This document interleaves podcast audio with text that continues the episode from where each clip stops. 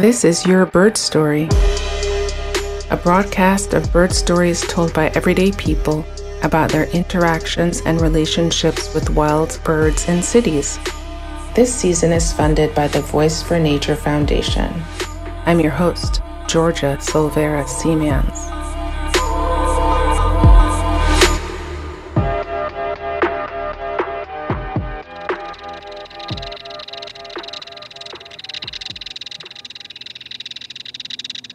I'm very excited to be speaking with today's guest, Marina Richie, the author of Halcyon Journey.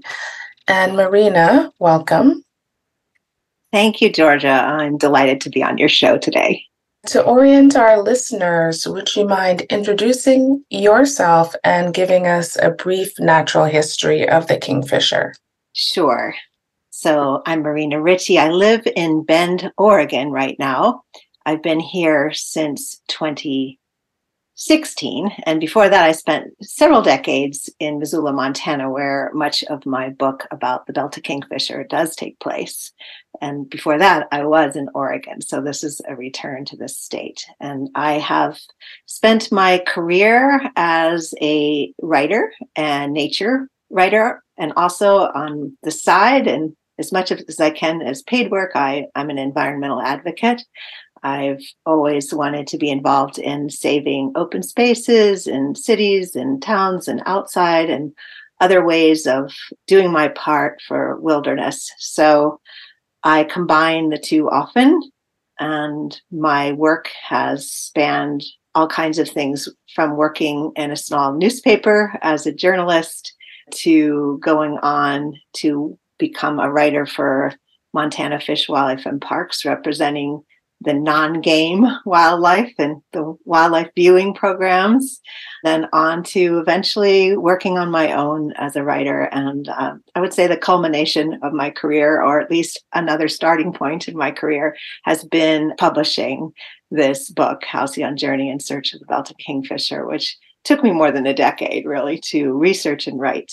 So quickly natural history for all those who do not know this bird the Belted kingfisher in North America is our one species of kingfisher, except when you go down to the border, where you could run into the ringed kingfisher, the closest relative, a bigger bird on the border of Mexico, and maybe the little green kingfisher as well. People are often surprised that there are about 120 species of kingfishers in the world.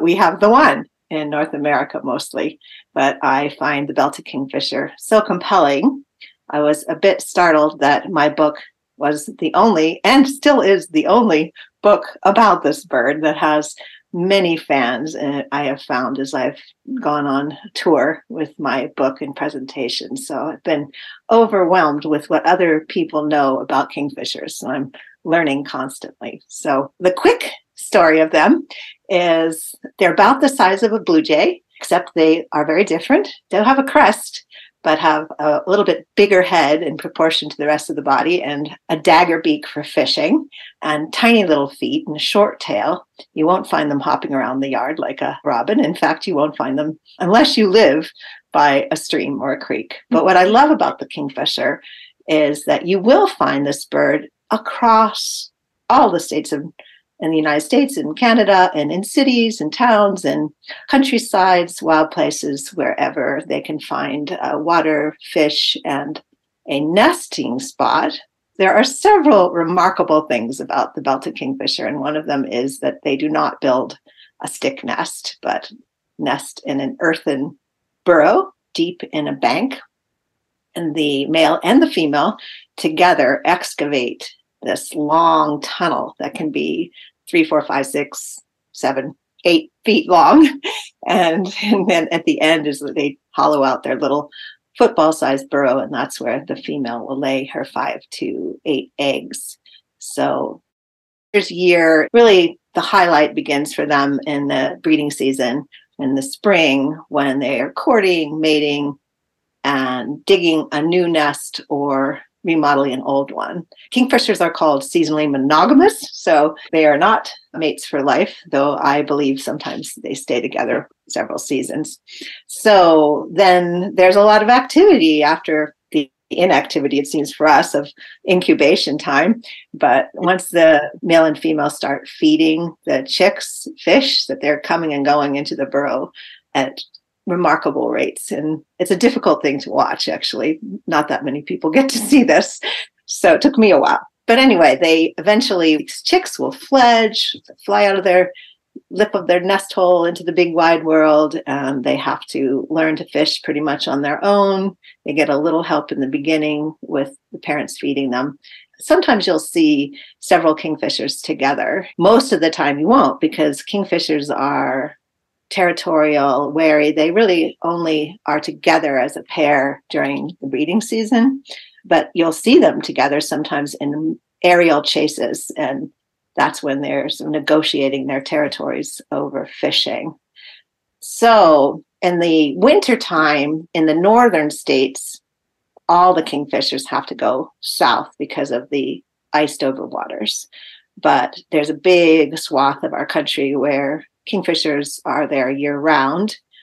However, females will migrate, especially from the northern states, and they can go as far as the tip of South America, but not the males. And then they come back in time for the next year. I love knowing that the females venture so much farther than the males. That's very exciting for some reason. and you speak a lot about the female belted kingfishers in the book. But before we get to that particular topic, I wanted to come back to their nest building you made a point of saying they don't build stick nests, they build into the banks of streams. And could you talk a little bit about that? Because you and friends co discovered a particular part of this nest building behavior. And I'd love for you to share that with listeners. Oh, I'd be happy to. So they do nest also in addition to stream banks. They they will nest where there's other kinds of banks near. I've seen the banks by the way by the coast and sandstone, but it just has to be some kind of soil that's diggable, but it won't collapse on them. So it's definitely a tricky thing for them to find the correct kind of bank for their nesting. But what I did find with my friends Lisa and Paul Hendricks, who are wonderful naturalists who also love the kingfisher in Missoula. This was after a few seasons of watching the birds. You think you start to know what they're doing. But this one day, we watched from about 100 yards away through a spotting scope and could see the male and the female taking turns flying from about 15 feet away from this pretty steep bank. And they would just go headfirst and ram their beaks one at a time into the bank and to try to make a hole. And this was something called aerial ramming, which had never been documented for belted kingfishers before. There's been a few others in the world that do this. So we watched this behavior for three mornings in a row, and we were we're not really thinking about this being a new discovery. We were just worried about the birds at the time. We were thinking concussions, you know. So and it was just amazing the persistence of the birds. And they finally made a little dent and a pocket in the bank, and then they could grab on with their tiny feet and get their beaks in there, and then they start digging with their little feet. So they were digging with their little feet, and they finally got going. And then voila, they chose another nest hole and they didn't nest there. But the exciting part of that is that we did discover something that hadn't been recorded before.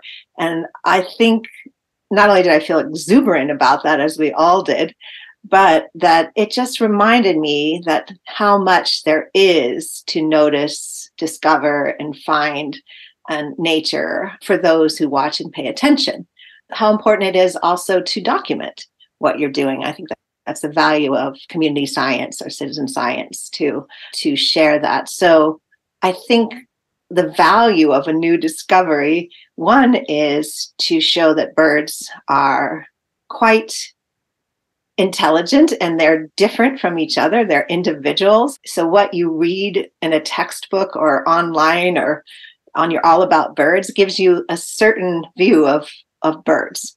But when you go out yourself and open your eyes and notice, you're constantly seeing things that aren't actually in the books, you know. So I found that multiple times.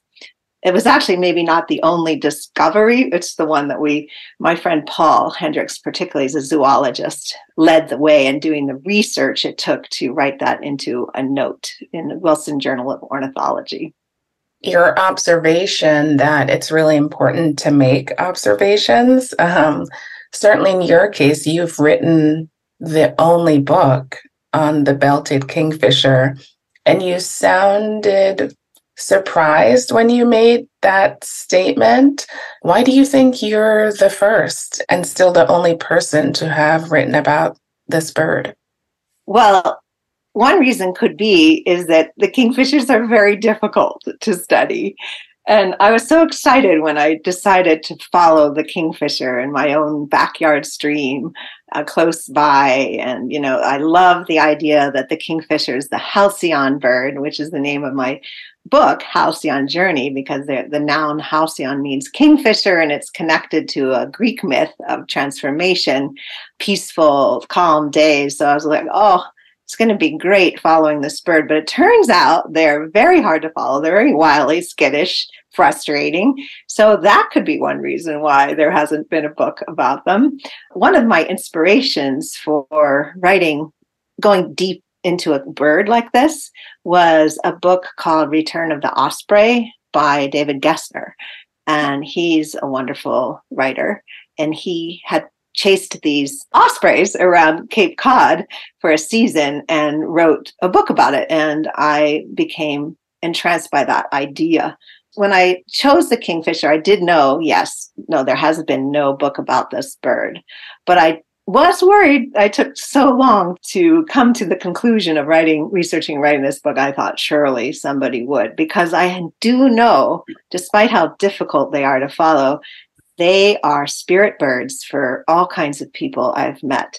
They are so meaningful to people who are on the water, whether they're fishing or boating or daydreaming. There's something about their rattling call that's just so vibrant and exciting. So the more I've gone out to meet people who love kingfishers, the more amazed in some ways that my book is the first one. So I hope there will be another one.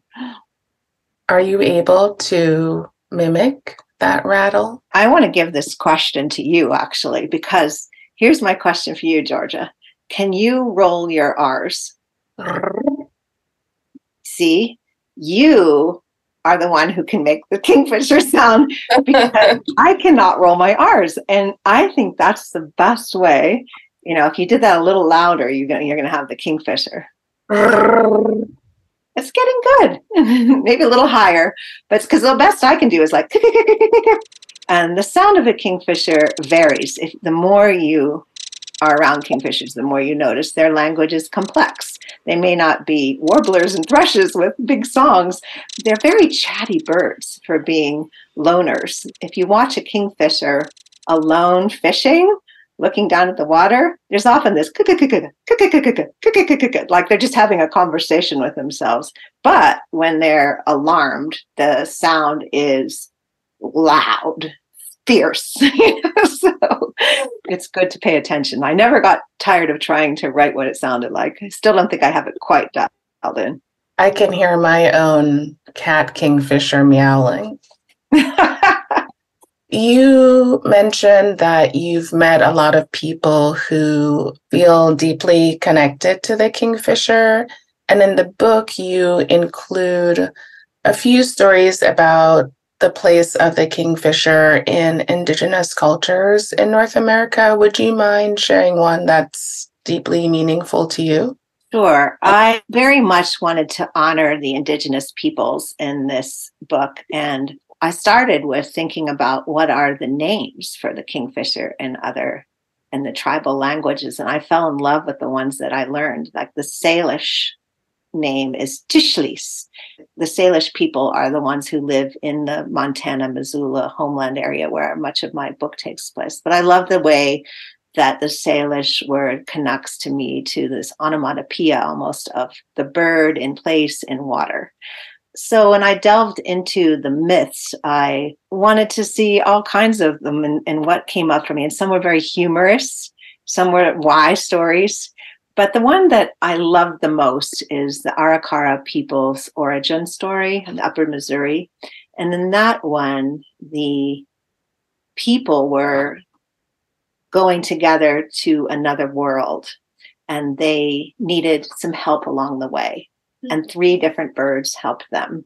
So the kingfisher laid a great beak across a big chasm so the people could cross over the chasm on the beak of the kingfisher. These are very large birds. And the loon parted the lake waters, and an owl cleared a thorny forest. So the people, every time they were helped by a bird, could make a choice. They could continue on the journey or turn into the bird that had helped them. So, as somebody who has always loved the idea of turning into a bird, that was appealing. And also, this idea of the kingfisher as a helper mm-hmm. and bridging these chasms. I think of that in our world today, how divided and separated we are. And we need something like the kingfisher, I think, to bridge that. I love that story. And I love the way that you link it to our current situation. Bridges are always really helpful, right? For so many reasons, and not just physical bridges that connect our bodies, but social bridges that help us get to know each other and relate to each other. Exactly. And, you know, I think there's a wonderful common language in a passion for birds. And I've found that to be true, that can cross politics and so many divisions. And I, have even had that experience in my neighborhood, you know. So, with someone who we may have vastly different politics, but we both were pretty darn excited about this white-headed woodpecker that came to our yard and we'd call each other back and forth whenever the woodpecker arrived you know and so i think birds all birds are wonderful bridges for people to come together. I want to go back to the sound of the belted kingfisher. You spend a lot of time on rattlesnake creek and you write about it's sort of like a beautiful coincidence that you are observing belted kingfishers on Rattlesnake Creek because of the, I don't know, the similarity with the rattle and the rattle the kingfisher makes. And I'd love to hear more about that. I thought so too. For years, I had lived close to Rattlesnake Creek without making that connection so much and always wondered about the name because really they're maybe a rattlesnake up there? I'm not sure not but like i said in the book it could have something to do about the sound of the creek and the wind of the creek. But yes i'd love to get people to envision where my journey takes place my quest this stream of mine. And rattlesnake creek starts in high headwaters about 8000 feet up in the wilderness, the rattlesnake wilderness, and then flows down, gradually has more streams, comes together, goes 22 miles into the confluence with the Clark Fork River in Missoula, Montana, which is a college town of about 60,000 people. And as the creek flows down, it comes out of this Rattlesnake National Recreation Area, which is an amazing place, 60,000 acres right on the edge of this town. And then it goes into this valley that's lined by Mount Jumbo on the east and the North Hills on the west. And my house was in that valley with several, I was part of a neighborhoods. And the creek itself is lined by forests, by ponderosa pine and Douglas fir and western larch, cottonwoods, alders, and then wonderful, beautiful bushes, mock orange and willow and red osier dogwood. It's a gorgeous, gorgeous stream. And one of the most incredible things about the Rattlesnake Creek are the colors of the stones on the bottom of the creek because it's a very clear creek flowing down from this wilderness. So the colors, I sometimes describe them like a harvest scene, you know, of like eggplants and pumpkins, things like that of your garden. Just a beautiful palette. Oh, and also it's a critical creek for for some native fish for cutthroat and trout and bull trout, which are struggling a bit in the West because of warming waters. So it's definitely a place of refuge. It has some compromised sections for sure as it enters into town where it's been straightened. And there was a little dam for water. It used to be the water supply for Missoula, but isn't anymore. And that actually is an interesting spot on the creek because that's where the young kingfishers would learn to fish and the parents seemed to bring them there on purpose. So it was an easy place to always find the young ones. But this is a good thing the town the city of missoula bought their own water supply from a private company mountain water dam and they took out the dam. And they are letting you know the rewilding happen and they planted willows and it's but the Kingfishers had to get used to it and they weren't anywhere around. I think they missed a season at least because of all the construction of the renewal. And now, you know, it's like, well, they'll find, they've always found other places, but it makes you realize how important like beaver ponds are and natural little ponds as part of creeks for for these birds too. So I hope that gives a sense of Rattlesnake Creek. Yeah. So you think it was the sort of the stillness of the water that made it easier for younger kingfishers to learn how to fish. Sure, because you know, in, in those little deep standing water, you know, you, they can see the fish, and versus Rattlesnake Creek usually is flowing pretty quickly along, and so you find little pools and eddies and things, but it's it's trickier fishing for them. So they do no matter what, and they definitely like to be able to see their prey, but it is funny watching young kingfishers learn to fish because I don't think the parents teach them much. You know, they just have to figure it out. So there's belly flops and crash landings, and they're a little dopey, uh, but they have to figure it out pretty quickly in order to survive. Yeah, it's a little bit of, it seems like it could be very comedic, comedic moments watching them and kingfishers in general have a comedic side. There's something about that two part crust that's a little bit disheveled and tousled. And, you know, I'm often smiling in the presence of a kingfisher. Well, certainly when you were describing the landscape of the creek, you were beaming. How did you find your love of nature? You wrote some about your father in the book and his connection to conservation were those the seeds uh, for your own love of the environment? Absolutely, yes. I was so fortunate to grow up with parents who valued being out in nature and camping and the outdoors. And my father, in particular, was in the National Park Service through his his moves and things we were able to live in pretty spectacular places along with some that weren't you know that's the nature of moving around but personally, my dad was an incredible birder, which I am not, by the way. I, I try, but he could really hear so many warblers and identify them by their song and vireos. So I grew up with him with binoculars, with his golden guide, taking us, always listening, pointing things out. So, yes, I definitely was influenced very much by my father. And it sounds like being outside teaches, I suppose, uh, you know, there's a dedication to observation and just a dedication to being in the place to see and hear what there is around. I think of the fact that your study of the belted kingfishers took seven years, which is a long time. I mean, that you could have gotten a PhD in like ornithology. And so I'm curious if at the outset of the project you knew that you would dedicate so many years to it, or you, did you just become immersed and just kind of went along? Definitely the latter. Okay. I definitely became immersed as I went along. And what I discovered was in the first season was particularly intense. And, you know, it's possible I could have written a book about that because I did finally find a pair of kingfishers. I was able to watch them all the way. But still, I was so curious. There was so much I wanted to know, so much I'd missed the first season. So I didn't want to stop. I loved the quest. So, yes, one season became two, became three, became four. yes.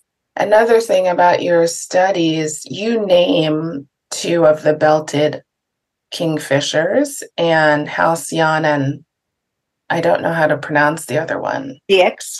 Ceyx. Why did you feel compelled to name them? And what did naming them do in terms of your relationship with those birds? Well, I became so familiar with them. Uh, they had to have some names to me. You know, I, I, was, of course I did. But then I felt a little bit like, oh, I named them after Greek, the Greek myth, you know, which is the Halcyon and Ceyx myth of kingfishers. And here I was in this homeland of the Salish. But on the other hand, I thought, oh, well, I love that myth. And now I have these birds to follow and watch. So I felt a little bit like this part of me is like, I'm not going to be anthropomorphic about this. I'm not going to give them attributes that are human. But I did like having names for them. And it helped me write about them, think about them, know them as individuals. And then when I was noticing the pair the second season coming back, I could see some similarities that made me think, you know, I think these are the same birds without banding the kingfishers, which this was a very passive observation. It's impossible to know exactly whether they're the same. But I know we haven't talked yet about the female being more colorful than the male in her red belt. But the Halcyon, the beginning of the, the book, I think came back several years, had a distinctive belt that did not quite meet in the middle of her chest. So there were things about her and her behavior too that made me think, oh, she's she's still the same bird. Well, so let's talk about the female belted kingfisher, and I have bookmarked in your book a couple of pages. It's in the Red Belt Mystery, Chapter 8. Starting around page 137, you talk about ornamental plumage, you talk about pigments, you write about microstructures. And then on page 138, you ask the question could a female's belt be her superpower? And then on page 140, which concludes the chapter, the last paragraph you write Coming home, I embodied the migratory female belted kingfisher, flying north with my newfound strength and wisdom gained from my flight away without a mate. Coming home, I carried my father's steadfast belief in me Pursuing the red belt mystery, I chased down a few female powers of my own, like independence, fortitude, and even bravery.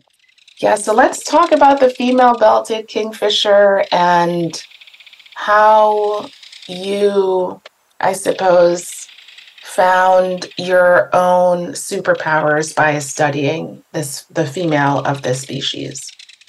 Well, thank you for that question yes, sometimes I like to call her the Queen Fisher.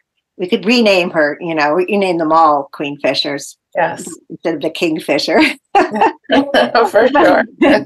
I definitely was so curious about why she was more colorful than the male. And I thought too that it was an odd thing, maybe that the description of this phenomena of the female being more colorful than the male, which is so rare in the bird world, is called something strange reverse sexual dimorphism. And I thought, well, really, that's if you're thinking from the male perspective, isn't it? You know, reverse of the male, you know, versus like, this is her. This is who she is. There's something about that boldness of her beautiful reddish belt.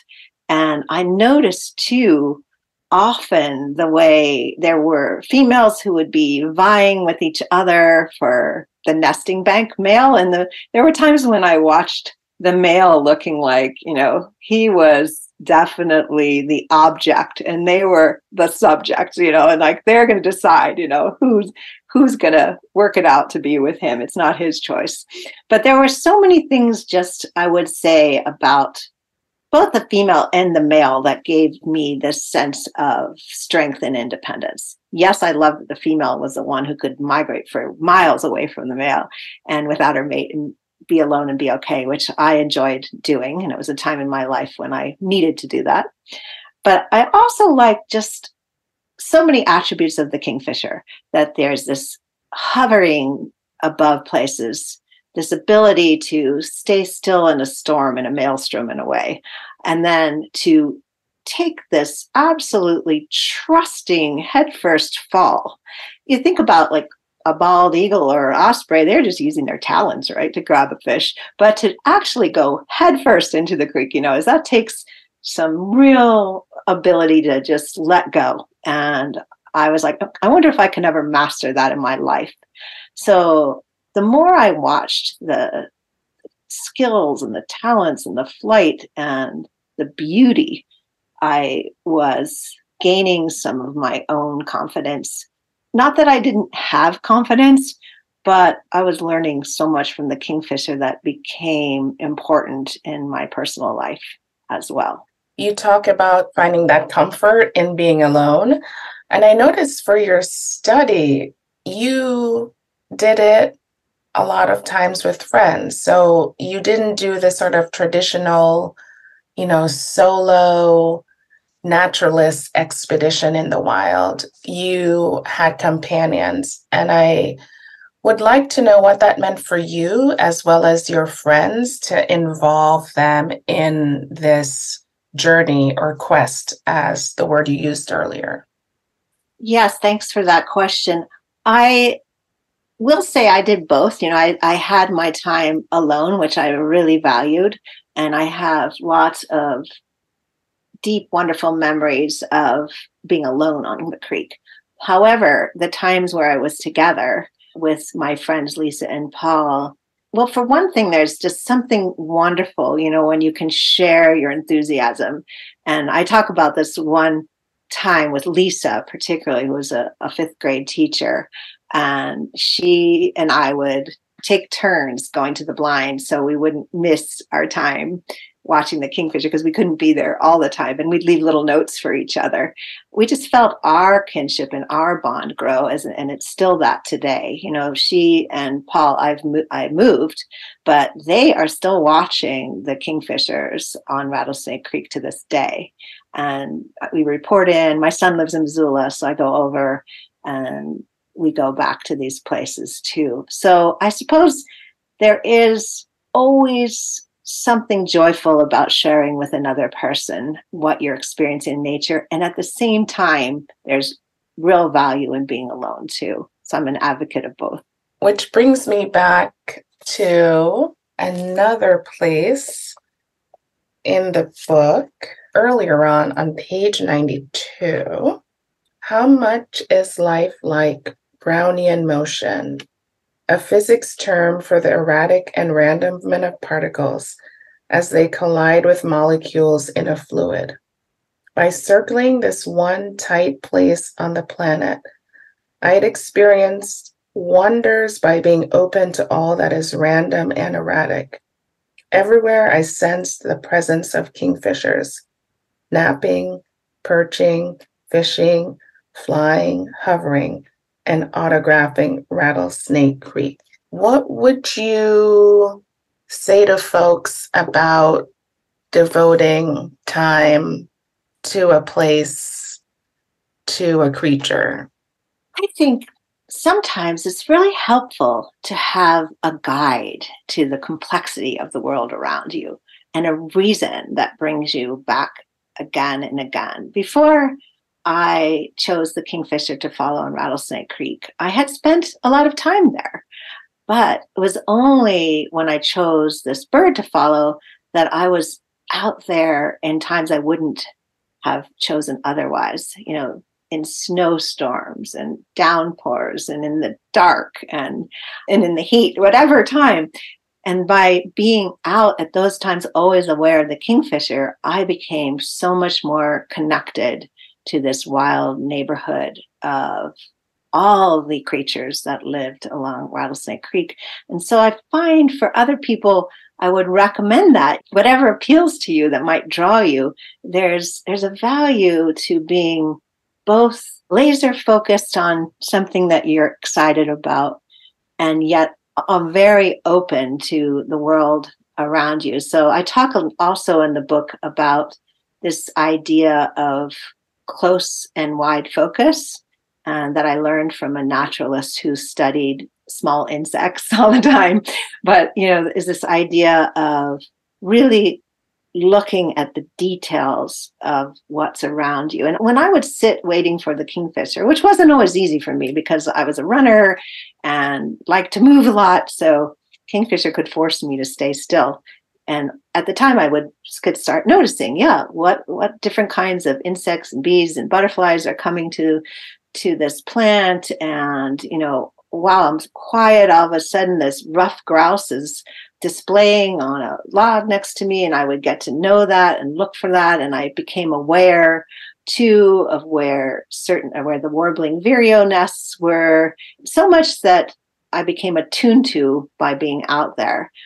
And i find that's an incredible value of coming to know a place is to be open and aware to your surroundings. And if it takes some species like the kingfisher to bring you there, I think that's a good thing.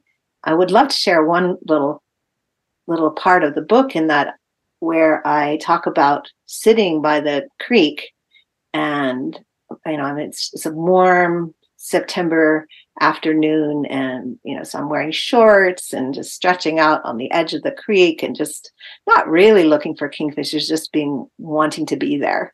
And mm. all of a sudden this this beautiful chocolate bird mink just ripples right over my bare legs. And that wouldn't have happened if i hadn't been out there well you know you have close encounters with the kingfishers you talk about buying the tent blind and i had to look that up online to see what that looks like and you know you had this visual connection with the kingfishers because they sensed your presence and you realized that they could see you. They were very much aware of you.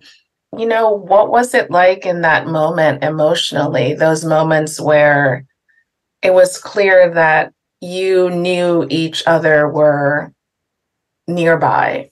Yes, being in that blind and being so aware that the birds were aware of me just always had me breathless. I had to remind myself to breathe sometimes, especially when there were these moments of great activity when the male and female were flying back and forth with fish to feed their young.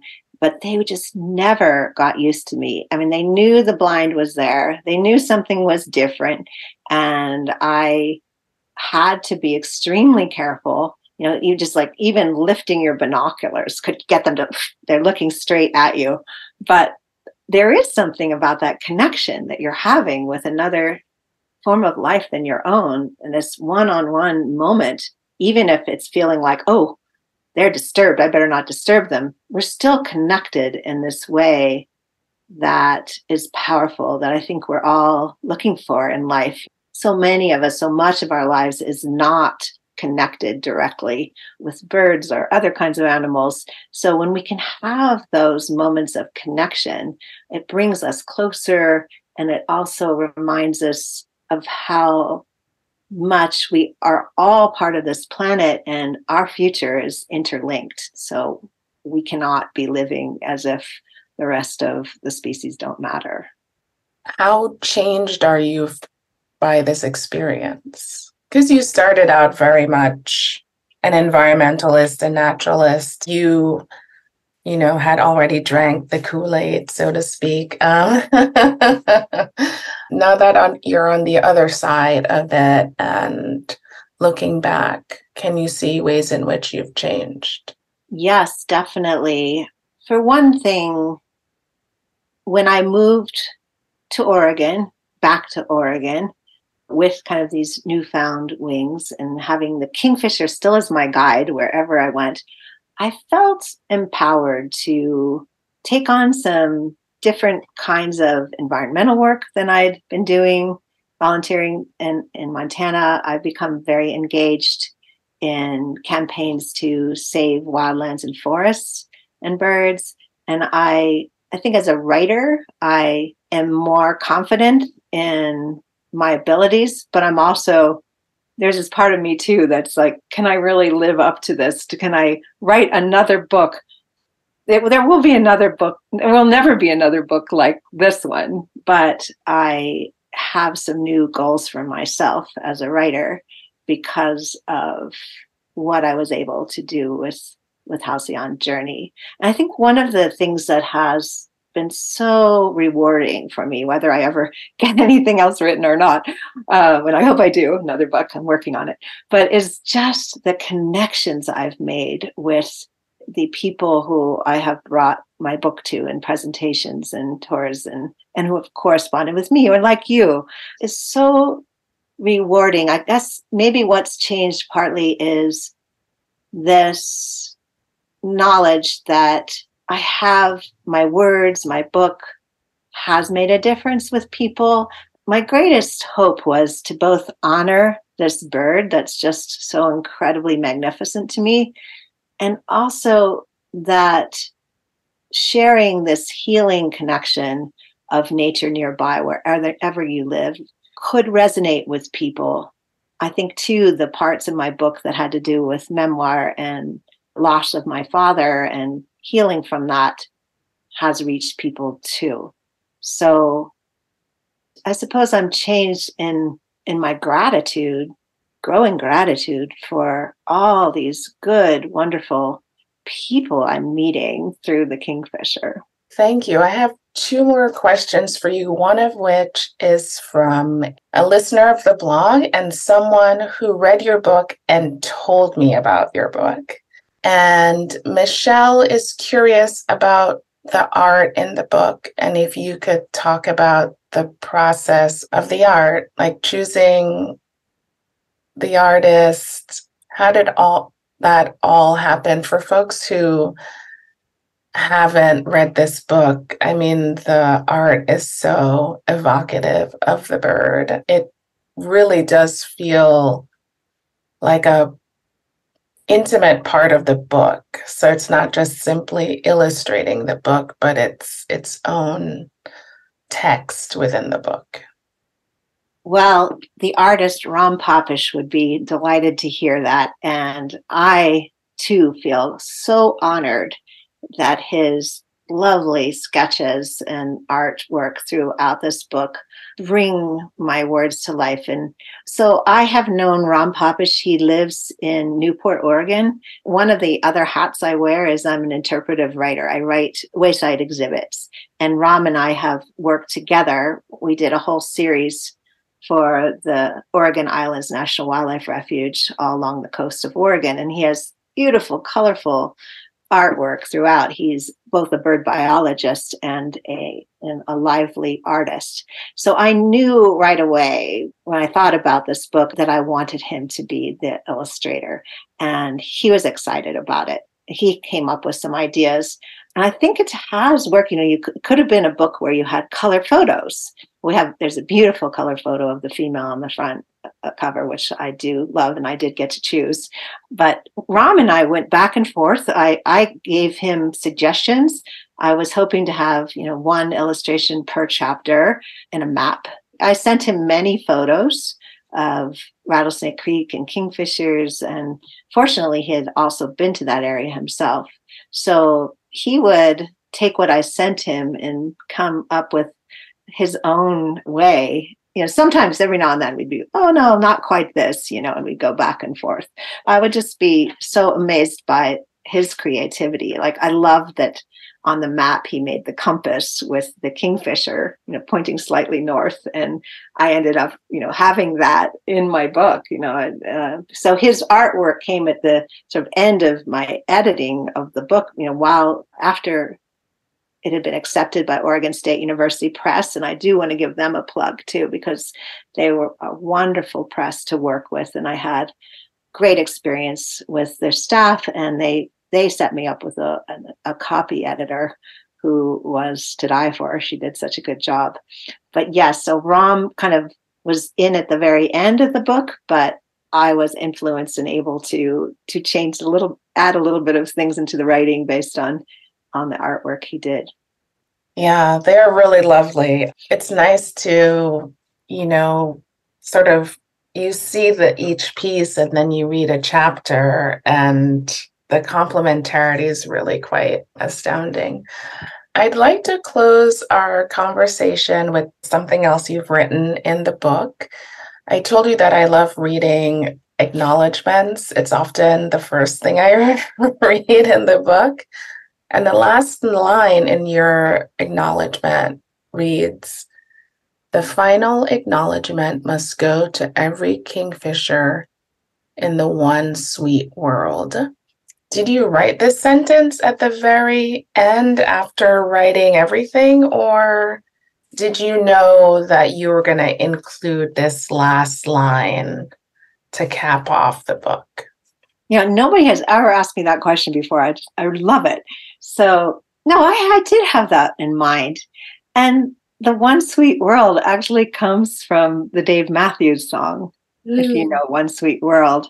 And there's this stanza, you know, that's one sweet world, around the stars spinning, one sweet world. And in her breath, we're swimming, and in here we will rest in peace. Mm. So, you know, the halcyon bird, bird of peace, and there's this evocative image. So I just loved that. And I thought of the kingfisher as my guiding light and the, the bird I wanted to honor in this one sweet world. So yes, I actually think I had that line in mind for a long time. Well, thank you so much, Marina. I hope we can all be so lucky to find our guiding bird in our one sweet world. It was lovely to talk with you. Well, thank you. And could I ask you one last question? Yes, definitely. Do you have that bird in your life or a bird that you particularly love of many? I do. I have a top three, but I would then say of the three, it is the yellow bellied sapsucker. Oh. And the female oh. with the black crown is, I think, just this for me, the sweetest of the birds. Yeah. Yellow bellied sapsucker. Thank you for that. You're welcome. Thank you for asking. You're welcome. It's been a real pleasure. Thank you. Thank you